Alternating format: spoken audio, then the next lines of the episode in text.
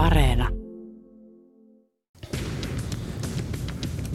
Politiikka Radio. Mikä on valko rooli Ukrainan naapurina ja Venäjän liittolaisena? Siitä puhumme tänään. Tämä on Politiikka Radio ja minä olen Linda Pelkonen. Politiikka Radio. Tervetuloa Politiikka Radioon ulkopoliittisen instituutin tutkija Kristiina Silvan. Kiitos. Ja tervetuloa Turun yliopiston dosentti Heino Nyyssönen. Kiitoksia. Te olette molemmat tutkineet Valko-Venäjää. Valko-Venäjä on nyt sallinut sen, että Venäjä voi hyökätä Ukrainaan maansa kautta. Miksi näin? Niin, no mä kelaisin tuonne vuoteen 2020, jolloin valko järjestettiin vilpilliset presidenttivaalit, ää, jotka Lukashenka, Aleksandr Lukashenka, joka on hallinnut maata vuodesta 1994, väitti voittaneensa, mutta hirveän monet kansalaiset oli eri mieltä ja lähtivät osoittamaan mieltä kaduille valtavin joukoin. Ja Lukashenka päätti tähän reagoida niin kuin hän on aiemminkin reagoinut mielenosoituksiin, eli äh, tukahduttamalla ne väkivaltaisesti. Ja hän sai siihen apua Venäjän presidentti Vladimir Putinilta. Ja tästä lähtien Lukashenkan jonkinnäköinen poliittinen toimijuus on ollut kyllä hyvin minimissä. Eli lyhyt vastaus varmaan siihen, että miksi valko lähti tähän tukemaan Putinia tässä sotakampanjassa oli se, että, että hänellä ei ollut muuta vaihtoehtoa. Itse jatkaisin ehkä juuri tuosta, että hänellä ei oikeastaan mitään menetettävää, että näyttää, alkaa näyttää vahvemmin siltä, että niin Venäjän kuin Valko-Venäjän kohtalot ja erityisesti Valko-Venäjän kohtalo suhteessa Venäjään alkaa olla niin hyvin pitkälti sidoksissa tähän koko kysymykseen. Paitsi tietysti historiaa, tietysti joudutaan kysymään, että mistä aloittaa historia. Kristin aloitti vuodesta 20, se voidaan tietysti aloittaa paljon aikaisemminkin, mutta mä nyt ehkä menisin kuitenkin tämmöiseen ihan nykyhetkeen, niin katsellaan karttoja. Geopolitiikka on tehnyt monessa mielessä paluun ja meilläkin tiedotusvälineessä esitellään paljon karttoja. Että jos katsoo sitä kuviota, niin valko on kätevä hyökätä niin sanotusti Kiovan suuntaan. Eli tässä mm. myös tämmöinen hyvin perus sotilaspoliittinen, geopoliittinen kuvio, sillä on merkitystä. Niin, eli valko johto on täysin kallella Venäjää. Voiko sanoa, että aivan Venäjän taskussa jo? Itse mä ehkä puhuisin niin vasaallisuhteesta. Koitin katsoa tuossa tullessa, että mikä on vasaallisuhde. Se viittaa niin kuin, ää, keskiaikaiseen läänitysherran ja hänen niin kuin alamaistensa suhteeseen. Tietysti, jos ajatellaan kansallista politiikkaa, että suhteita voi olla hyvinkin monenlaisia ja tänne on tavallaan veteen piirrettyjä viivoja, joita joudutaan niin jatkuvasti määrittelemään sun muuta, mutta kyllähän tavallaan niin Lukasenka tietysti on pyrkinyt jossakin määrin pitämään myös eroa Vladimir Putin, jos ajatellaan hänen valtakauttansa vähän laajemmin tämmöisenä kokonaisuutena, mutta kyllä tämä viimeaikainen käytäntö näyttää nyt siltä, että se ero on mennyt kyllä Venäjän hyväksi, eli Lukasenkan tila on kaventunut kerta kaikkiaan. Joo, jos mä olisin aikaisemmin ehkä puhunut enemmän sellaisesta keskinäisriippuvuudesta, että, että jollain tavalla myös Venäjä oli riippuvainen Lukashenkasta, koska Lukashenka oli tae siitä, että valko ei lähtenyt mukaan minkäännäköiseen länsi-integraatioon, niin kuin esimerkiksi minne Ukraina on pyrkinyt, niin kyllä tällä hetkellä se Lukashenkan toimintatila on hirveän, hirveän rajoittunut ja se liittyy siihen, että hän haluaa edelleen jatkaa vallassa. Ja niin. heillä, heillähän siis on periaatteessa valtioliitto vuodesta 1999, mutta minulle tämä ainakin on jäänyt hyvin hämäräksi, että mitä se ma- mahtaa olla. Mutta aina niin kuin valtioliitto tapauksessakin, niin kysymys on kahdesta tai useammasta toimijasta ja oikeastaan todellakin näyttää siltä, että tällä hetkellä, niin jos puhutaan vaikka keskinäisriippuvuudesta, niin se on kyllä mennyt Venäjän eduksi ihan selvästi. No mutta jos tässä on kuitenkin tällainen hyvin vahva keskinäisriippuvuus, puhutte jopa vasallisuhteesta, niin minkä takia sitten valko ei ole omia sotilaitaan lähettänyt Ukrainaan? Vaikka toki siitäkin on vähän ristiriitaisia tietoja, että on ollut väitteitä, että siellä joitain valko saattaisi ollakin, mutta miksei ole tämmöistä laajamittaista hyökkäystä sitten tullut, jossa käytetään valko armeijaa? Tässä jos tulee ehkä mieleen se, että kun sanotaan, että sodassa totuus on ensimmäinen uhri, tätä on toista tämä mantraa hyvinkin paljon ja taas joutuu kysymään, että mihin tietoihin voi nyt uskoa ja mihin ei. Et mä ainakin tästä nyt saanut kolmenlaista informaatiota, että yhtäältä väitetään, että valko olisi Ukrainan puolelle vapaaehtoisia toiselta puhuttu, että saattaisi olla joku 5000 niin menossa nyt sitten auttamaan ja, tai muuta. Tai sitten jopa puhutaan, että ei lähde, koska valko uhkaa kapina. Eli mi, mihin näistä nyt niin oikeastaan, oikeastaan voi luottaa. Ehkä mun selitykseni olisi tässä joku sen tyyppinen, että ehkä nyt Lukasenka kuitenkin koittaa pitää jonkinlaisesta itsenäisyytensä rippeistä kiinni, vaikka se on hyvin kapeaa. No mä väittäisin, että oikeastaan noin kaikki kolme, mitkä sä tuossa mainitsit, on jossain mielessä totta, mm. että kyllä sieltä on lähtenyt niitä vapaaehtoisia ja oli lähtenyt jo vuonna 2014 jälkeen valkovenäläisiä nationalisteja lähti nimenomaan Ukrainan joukkoihin taistelemaan tuonne tota, Donbassiin. Ö, mutta väittäisin, että se on itse asiassa Venäjästä kiinni se valko osallistuminen, koska myös Venäjällä ymmärretään, että valko hauras. Yhteiskunnallisesti siellä ei ole samanlaista kannatusta sodalle kuin Venäjä. Sillä ei myöskään ole niin iso ö, väestöä, josta voisi lähteä mukaan. Ja ne niin kuin sotilasanalyysit, mitä mä oon lukenut, on ollut aika yksimielisiä siitä, että valkovenäläiset sotilaat, mitä niitä sitten olisi 20 000 tai 5 000, niin ne ei oikeastaan niinkään, niillä ei olisi niin suurta roolia sen sotaoperaation kannalta. Ja nyt varsinkin, jos, jos sota alkaa, alkaa liikkua enemmän ja enemmän sinne Itä- ja Etelä-Ukrainaan, niin sitten myöskään se länsi ja Länsi-Ukraina ja, ja Pohjois-Ukraina ei enää ole niin, niin merkittävää. Niin, että jos siellä kansa ei välttämättä ylipäätään kannata tätä Ukrainan sotaa tai, tai Venäjän hyökkäystä Ukrainaan, niin mitä silloin tapahtuisi, jos, jos Valko-Venäjä lähtisi tähän sotaan mukaan? Niin se pelko on se, että siellä on vuoden 2020 jälkeen niin paljon patoutunutta mm. öö, vihaa. Voidaan puhua ihan vihasta Lukashenkaa kohtaan, että jos vielä Lukashenka vedettäisiin, lähettäisiin valkovenäläisiä sotilaita Ukrainaan, joka on kuitenkin valko ja Ukrainan välit on olleet suhteellisen lämpimät tässä koko, koko viimeisen kahdeksan vuoden ajan, ää, niin se voisi vois saada ihmiset taas osoittamaan mieltään kadulle. Ja se, mikä on tärkeintä, on se, että myös Lukashenkan kannattajien joukossa osallistuminen sotaan näin niin kuin suorasti olisi, ää, olisi epäsuosittua. No, tämä tietysti kuuluu vähän siihen voi olla, eli spekulaatio-osastoon, mutta kyllä mä hyvin pitkälti allekirjoitan tämän ajatuksen, että tässä oli jo viittasin vähän aikaisemmin tähän jopa kapinamahdollisuuteen, että ne oli kuitenkin aika massiivisia ja pitkäkestoisia ne eh, mielenosoitukset tässä eh, pari vuotta sitten. Siitä tietysti on vähän ajatusta, että spekulatiivinen kysymys, että entä jos Lukasenka olisi valehdellut vähän vähemmän, toisaalta on väännetänyt hieman vähemmän näitä vaalituloksia, niin olisiko mitä kaikkea olisi voitu välttää, en tiedä, mutta mm. todellakin kyllä tästä tämmöistä patoutunutta patoutunutta kapinamielillä todennäköisesti on huomattavan paljonkin. No, mitä tiedetään siitä, että kuinka paljon sitä patoutunutta mielialaa vastarintaa siellä Ukrainassa oikein on? Siis jostain uutislähteestä taisin lukea, että joku 2-3 prosenttia valkovenäläisistä ainoastaan olisi tämän niin kuin, tavallaan Ukrainan sodan kannalla tai, tai ajattelee, että se olisi hyvä asia, niin onko tämä mittaluokka täysin pielessä vai, tai mistä me voidaan tietää, kuinka, suuri, kuinka massiivista se on se vastustus siellä valko -Venäjällä? No pakko on sanoa, että valko muutenkin on ollut aivan mahdoton tehdä mitään mielipidemittauksia vuoden 2020 jälkeen, vielä enemmän nyt kun on kyse sodasta. Onko mitään indikaattoria siitä, että mitä ihmistä ajattelee? No mulle se oli jo indikaattori, että kun valko järjestettiin tämä perustuslakiäänestys, niin ihmiset, joita on siis viimeiset kaksi vuotta heitetty vuosiksi vankilaan niin kuin tota ihan, ihan pienestäkin kriittisestä mielenosoituksesta, niin kuitenkin siellä, siellä jonoissa osoittivat mieltään nimenomaan sotaa vastaan. Et se on ehkä sellainen indikaatio, toki siitä ei saa väännettyä mitään prosentteja, mutta, mutta kuten sanoin, niin sellainen konsensus tuntuu olevan ja sen puolesta myös, myös puhuu Venäjän toimet. Ja tässä siis eh, tavallaan joudutaan kuitenkin pelaamaan semmoisessa tilanteessa, että, eh, että oikeastaan niin pelivara ei juurikaan ole.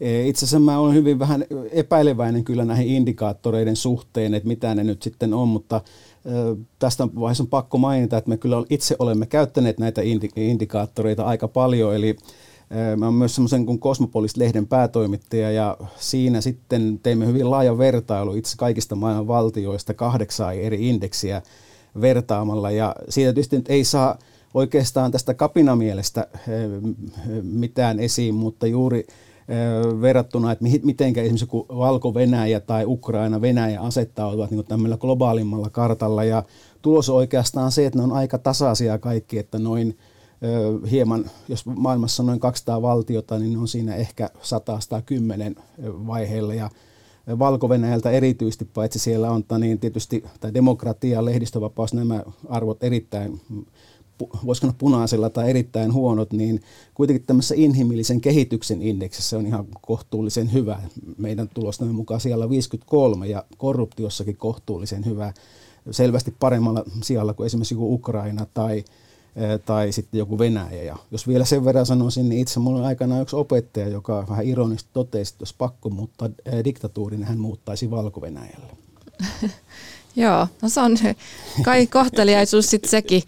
Mutta kun sanot, että korruptio on hyvä, niin tarkoitatte kai, että korruptiota on aika vähän siis verrattuna entisiin neuvostovaltioihin esimerkiksi. Juuri, juuri näin, että totta kai sitä on ja sanotaanko Euroopan unioninkin mielestä on ihan liikaa tietenkin, mutta että nyt joudutaan pohtimaan mikä on se mittasuhde, että nimenomaan entisen Neuvostoliiton alueilla. Ja jos ajatellaan sitten historiaa vähän tarkemmin, niin valko ja Minsk oli, voisiko se neuvostoliittolaisen siinä mielessä, että sillä ei myöskään tämmöistä vahvaa nationista liikettä ollut niin kuin jossakin Ukrainassa. Joo, tota, niin. Nyt tässä on kuitenkin, niin kuin esimerkiksi Helsingin Sanomat oli käynyt haastattelemassa valko myös tämmöisiä vastarinnan joukkoja, jotka auttaa Ukrainaa. Ja, ja siellä oli esimerkiksi tämmöisen Kastus Kaljonouskin pataljoonassa toimivaa Pavel Kuktaa haastateltu ja hän kertoi Helsingin Sanomille, että heille tulee valkovenäläisiltä paljonkin viestejä, jossa kysytään, miten antautua, jos joutuu pakotettuna sotimaan Ukrainaan. Niin mitä te ajattelette tästä? Onko tämä isokin ilmiö siellä valko tällainen vastustus ja pelko siitä, että joutuu pakotettuna naapurimaahan sotimaan Venäjän sotaa? Niin no kyllä toi kertoo siitä pelosta. Valitettavasti valkovenäläiset on joutunut huomaamaan, että, että Lukashenka saattaa tehdä heidän näkökulmastaan aivan järjettömiä poliittisia valintoja ja liittyminen tähän Ukrainan vastaiseen hyökkäykseen on, on ehkä yksi sellainen pelko, mikä ihmisillä on. Nimenomaan kertoo pelosta, että sen kuinka yleistä tai ei yleistä, siihen on paljon vaikeampi, vaikeampi sanoa, mutta kyllä se kertoo tietysti myöskin siitä, että epäilemättä niin monet nuoret miehet erityisesti joutuvat miettimään tulevaa kohtaloaan sellaisessa sodassa, jota he pätkääkään halua. Että tämä on tietysti asia, joka, joka on tavallaan sotien kannalta vanhempaakin perua. Ja voisiko ajatella, että Ukrainaa niin siltä kannalta, että se on yllättynyt, että niitä myöskin Ukrainaa puolustavia nuoria miehiä siellä on niin, kuin niin sanotusti pilvin pimein. Eli, eli tämä kysymys, kysymys kyllä nousee useikin sotien yhteydessä, mm. mutta sen yleisyydestä on vähän vaikea sanoa. Kuinka todennäköisenä te pidätte sitä mahdollisuutta, että valko armeija voisi lähteä Venäjän rinnalla hyökkäämään Ukrainaan? Nythän esimerkiksi viime viikolla Naton sotilasvirkamies kertoi uutiskanavassa CNNlle, että pitää todennäköisenä valko liittymistä Ukrainan sotaan, koska Putin tarvitsee nyt tukea ja tarvitsee sitä melko epätoivoisestikin mahdollisesti tällä hetkellä. valko oppositiolähde kertoi CNNlle, että maan taisteluyksiköt ovat valmiita lähtemään Ukrainaan jo lähipäivinä. Mikä mm. teidän mielestänne, teidän arvioon mukaan on, on se todennäköisyys, että näin tulee tapahtumaan? No aivan sodan alussa mä pidin itse sitä todennäköisenä, että valko liittyy tähän sotaan, koska silloin Lukashenka ei enää mitenkään pääse kiemurtelemaan niin kuin Venäjän otteesta. Mutta toisaalta nyt kun on tullut Venäjältä merkkejä siitä, että tosiaan tämä hyökkäys painottuisikin enemmän sinne, sinne tota, ää, itään ja etelään, niin se ei ehkä ole mun mielestä enää niin todennäköistä. Mutta toki ollaan nähty, että, että myös tällaiset meidän näkökulmasta täysin epärationaaliset ää, teot ovat mahdollisia. Joo, tämä epärationaalis on se asia, mistä tullaan vielä kyllä keskustelemaan hyvin, hyvin paljon. Ja se, että tämä tietysti lähtökohtaisesti tämä sota on hyvin perinteinen sota, toisin kuin monet sodat, jotka ovat olleet niin luonteisia tähän mennessä. No, tämä on taas sellainen kysymys, johon mä joudun vastaamaan, että se on mahdollinen, mutta mikä on todennäköisyys, niin siihen oikeastaan hyvin vaikea vastata.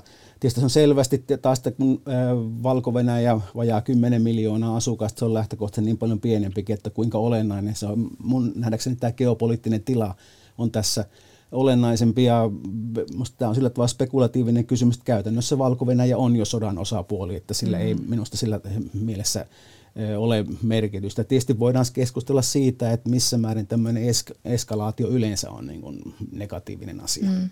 No mitä se voisi tarkoittaa, jos, jos näin tapahtuisi, että valko tähän nyt lähtisi ihan täysmittaisesti osallistumaan, niin voisiko se mahdollisesti muuttaa tätä sodan kulkua merkittävästikin? valko armeija ei ole mikään massiivisen suuri verrattuna vaikka Ukrainan armeijaan. Kyllä minun on vähän vaikea uskoa sitä, että se hyvin olennaista tulisi muuttamaan Toki siinä tietysti eh, voisi ajatella, että se on ehkä Lukasenkan loppukamppailu sitä kautta, mutta muuttaisiko se lopputulosta, jossa tietenkin on hyvin monia jossittelun paikkoja, jos ajatellaan eh, tulevaisuutta, mutta en oikein pidä sitä todennäköisenä. Mm, ainakin se ehkä iso vaikutus, mikä sillä olisi varmasti, olisi valko ja Ukrainan välisiin suhteisiin, jotka niin kuin sanoin on ollut yllättävänkin mm. lämpimät eh, viimeisen kymmenen vuoden ajan ja edelleenkin Ukrainan suurlähettiläs on edelleen valko ja Lukashenka on puhunut siitä, että hän olisi valmis tunnustamaan Krimin osaksi Venäjää, mutta ei ole vielä sitä alkanut käytännössä toteuttamaan. Mutta tämä varmasti sitten muuttuisi, jos, jos tosiaan valko hyökkäisi myös Ukrainaan. Politiikka Radio. Politiikka-radiossa tänään keskustelemme valko roolista tässä Ukrainan naapurivaltiona ja Venäjän liittolaisena. Mikä merkitys valko on tässä karmeassa kuviossa, jossa Venäjä on hyökännyt Ukrainaan? Ja täällä studiossa haastateltavana Turun yliopiston dosentti Heino Nyyssönen ja ulkopoliittisen instituutin tutkija Kristiina Silvan ja minä olen Linda Pelkonen. Puhutaan vähän siitä, että mikä on valko sisäpoliittinen tilanne. Heino, olet ollut valko opettamassakin. Miten opettaminen valko yliopistossa eroaa vaikka suomalaisessa yliopistossa opettamisesta? Voi voi, siihen meillä ei puoli tuntia riitä. No tota, sillä tavalla se eroaa kyllä, että ehkä se yleisö oli jollakin tapaa kuuliaisempaa. Tietysti aiheet piti, piti sopia etukäteen.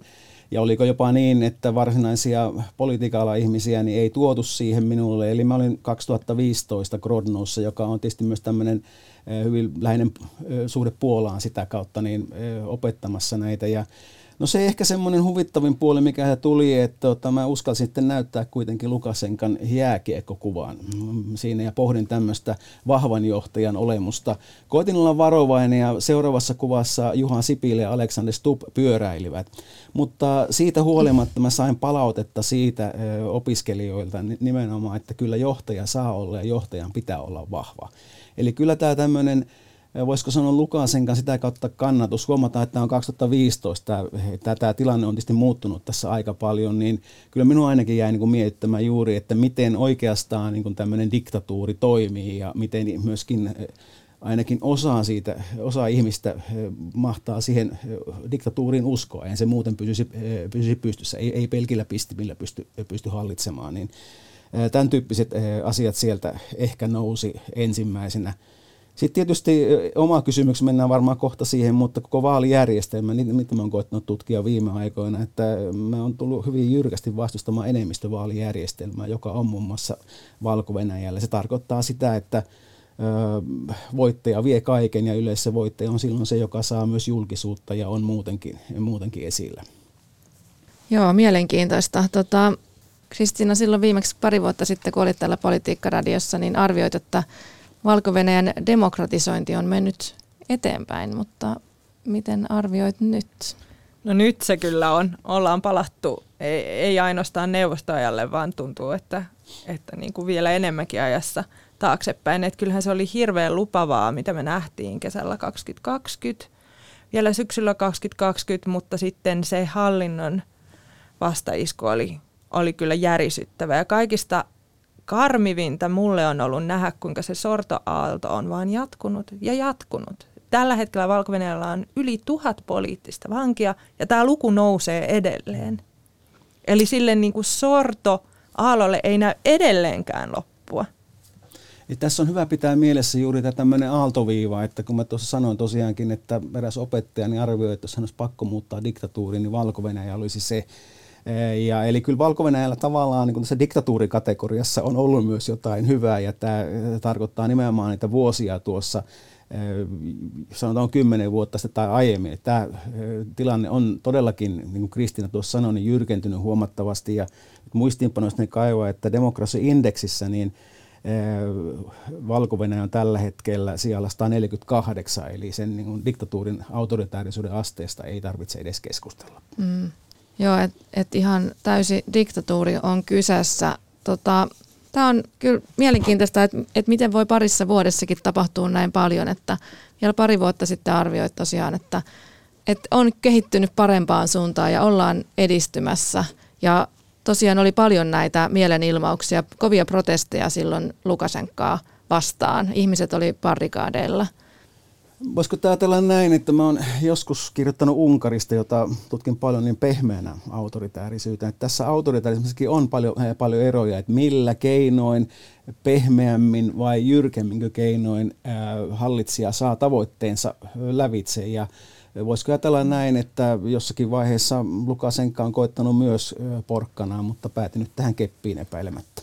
Niin ja siis jos ajatellaan sitä niin kuin viiden vuoden – aikaa vuodesta niin 2014, 2015 2020, jolloin tämä tosiaan autoritäärisyys valko oli pehmeämpää, niin siellähän oli periaatteessa kansalaisyhteiskunta, siellä oli vapaata lehdistöä, mutta tämä kaikki on nyt tota, täysin tukahdutettu ja mikä on kaikki vielä niin kuin merkittävämpää on se, että muun muassa niin kuin kriittisten uutisten lukeminenkin on rangaistava teko nykyään. Eli ei ainoastaan enää rajoiteta sitä, että mitä saa olla olemassa, mutta myös sitä, että mitä yksilö voi voi tavallaan, mitä vaikka informaatiolähteitä voi käyttää. Ja suurin piirtein puhutaan ajatuspoliiseista, niin aletaan olla siinä tilanteessa, mitä yksinkertaisesti voi ajatella, tai ainakin ääneen ajatella. Mutta tästä mä oikeastaan pääsin takaisin, kun mä mainitsin tuon vaalijärjestelmän, niin todellakin valko on siinä suorastaan eurooppalainen poikkeus, että paitsi että siellä on olemassa tämä enemmistövaalitapa,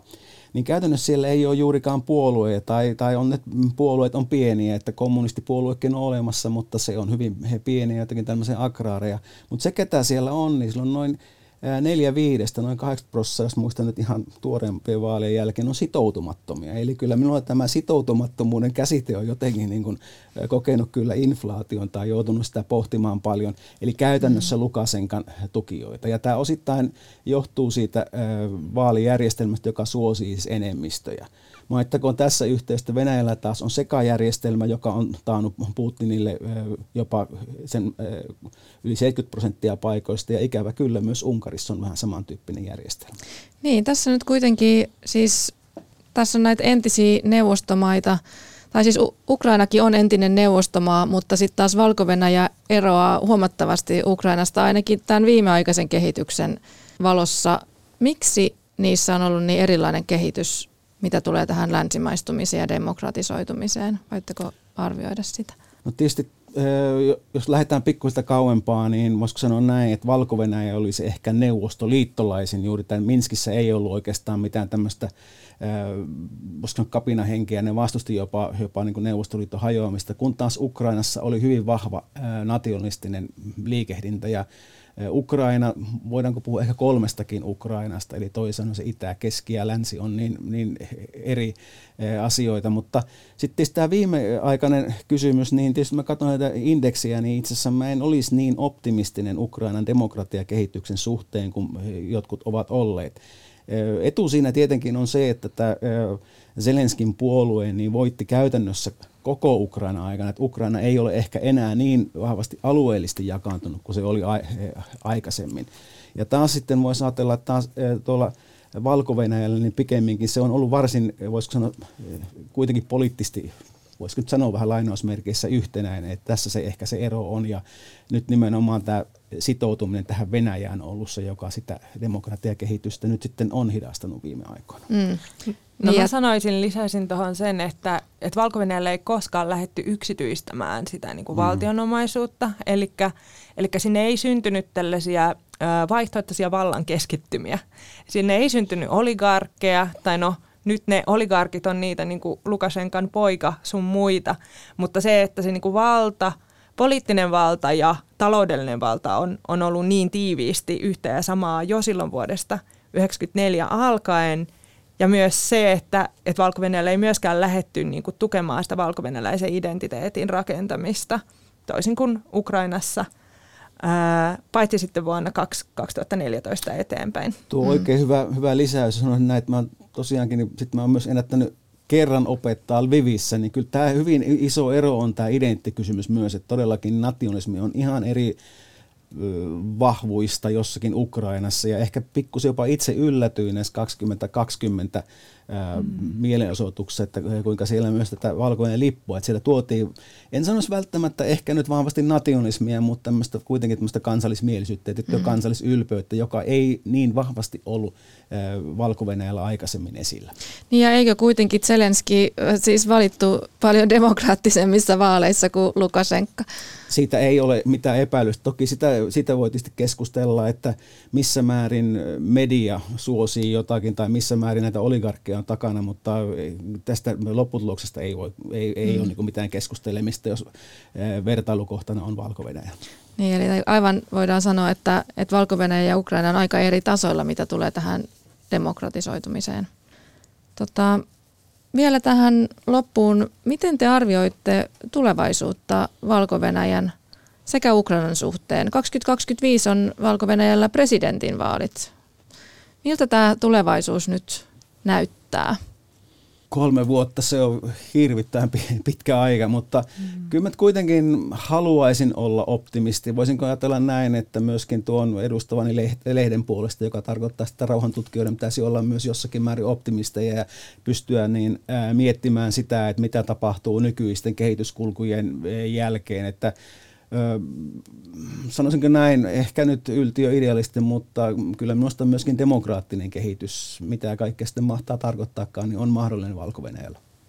Niin, jos jotain niin kuin hopea reunusta yrittää löytää, niin, niin kai se voisi olla se, että valko yhteiskunta on, on osoittanut, että, että toivovat vapaita vaaleja ja eivät halua lähteä sotimaan naapurinsa kanssa, niin ehkä nämä on tällaisia positiivisia asioita, mitä, mitkä voi sitten ehkä jossain ää, maailman ajassa tulla, tulla myös niin kuin päälle, että Lukashenkan valtahan on hirveän haurasta.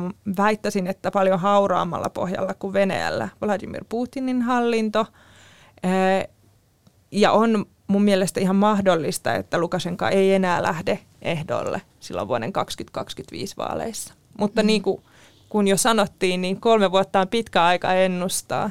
Niin ja riippuu varmasti paljon siitä, että miten tämä sota päättyy, mm. vai, vai tuleeko tästä, voiko olla mahdollista, että siitä tulee myöskin semmoinen hyvin pitkä sota, että onhan näitä hyvin pitkiäkin sotia mm. nähty tässä lähihistoriassa. Mm. No, mielelläni olisin nyt Kristinen kanssa viimeisestä äh, eri mieltä siinä mielessä, voivatko diktaattorit jäädä eläkkeelle. Minulla on pikkusen epä, epäilyjä siitä, mm. että ne eivät halua, mutta tietenkin tämä nyt on puhtaan spekulatiivinen kysymys ja, ja aikaa on vielä kolme vuotta. Niin, periaatteessahan Lukashenka on niin kuin pedannut itselleen eläke, eläkeläispestin, eli tämän tota, valkovenäläisen kansankokouksen pääsihteerin paikan. Ja me ollaan nähty, kuinka Kazakstanin presidentti Kyllä. Nazarbayev jättäytyi mukamas eläkkeellä, vaikka sitten jatkokin vielä niin kuin politiikkaa ää, tai jatko sen maan johdossa. Mutta toki Lukashenkan tilanne on siitä tukala, että hän tosiaan on vähemmistön presidentti. Ja jos hän on asettomassa syrjään, niin on, voi olla, että on, jollain on hyvin suuri ö, halu hänet potkasta sitten täysin pihalle. Hmm. Niin tässähän on tosiaan tällainenkin mielenkiintoinen asia, että näistä Venäjän liittolaisista Kirkisiä ja Armeenia eivät kuitenkaan äänestäneet YKssa hyökkäyksen tuomitsevaa päätöslauselmaa vastaan maaliskuun alussa, kuten Venäjä ja Valko-Venäjä ainoina neuvostomaina äänestivät? Ilmeisesti siinä oli Pohjois-Korea ja, ja Eritrea, muistelen näin lukeen jostakin, mutta kyllähän tämä tietysti kertoo, kertoo tilanteen, että ehkä mielenkiintoisempaa tässä on ajatella se, että ketkä pidättäytyi nimenomaan mm. ja myöskin tällaisia, voisiko sanoa jossakin määrin liittolaisia, nimenomaan mitä mainitsit tuossa, niin he on pidät, pidättäytynyt tai sitten toki jonkun Kiinan ja Intian roolista on myöskin paljon spekuloitu sitä kautta. Mm. osa näistä entisistä neuvostovaltioista, kuten valko on nyt hyvin tiukasti Venäjän kyljessä edelleen, mutta, mutta näyttää siltä, että mikään muu näistä ainakaan entisestä neuvostovaltiosta ei ole aivan yhtä tiiviisti. Uskallatteko lähteä yhtään arvioimaan sitä, että miten tämä sota päättyy Ukrainassa? Tämä on ehkä semmoinen, niin kuin voisiko sanoa, jopa vähän niin kuin uskon kysymyskin. Ja aikanaan KV-politiikan suuri nimi Edward Halle Carr sanoi, että ei saisi niin kuin sortua tämmöiseen wishful thinking, toiveajatteluun, mutta sanotaanko nyt näin, että kyllä mulla siinä vaiheessa, kun mä tämän uutisen kuulin vähän yli kuukausi sitten, niin kyllä me itse jotenkin niin kuin, tuli semmoinen, voisiko sanoa jollakin tapaa varmuus, spekulatiivista tämäkin tietysti on, että kyllä Putin tähän kaatuu. Tietysti meillä on paljon keskustelua siitä, että näin ei tule tapahtumaan, mutta jotenkin tämmöinen niin kuin, tietynlaisena varmuutena ihan sitä alusta, että tämä kysymys on yksinkertaisesti hänelle liian iso. Ja sen me tietysti näemme muutamien vuosien kuluttua, että mm. kävikö näin. Niin, no mä oon ehkä pessimistisempi siinä mielessä, että, että en, en näe, että puhuttiin tähän mitenkään lähi, lähitulevaisuudessa kaatuisi, että mä pelkään, että sota pitkittyy ja nimenomaan sota täällä niin kuin, Itä-Ukrainassa ja Etelä-Ukrainassa, että ne Venäjä pyti, pyrkii pitämään ää, hallussaan. Ja myös näkisin, että Venäjällä on siihen mahdollisuudet valitettavasti. Jäädään seuraamaan tilannetta. Kiitos oikein paljon tästä mielenkiintoisesta keskustelusta ulkopoliittisen instituutin tutkija Kristiina Silvan ja Turun yliopiston dosentti Heino Nyyssönen. Kiitoksia. Kiitos. Politiikka Radio.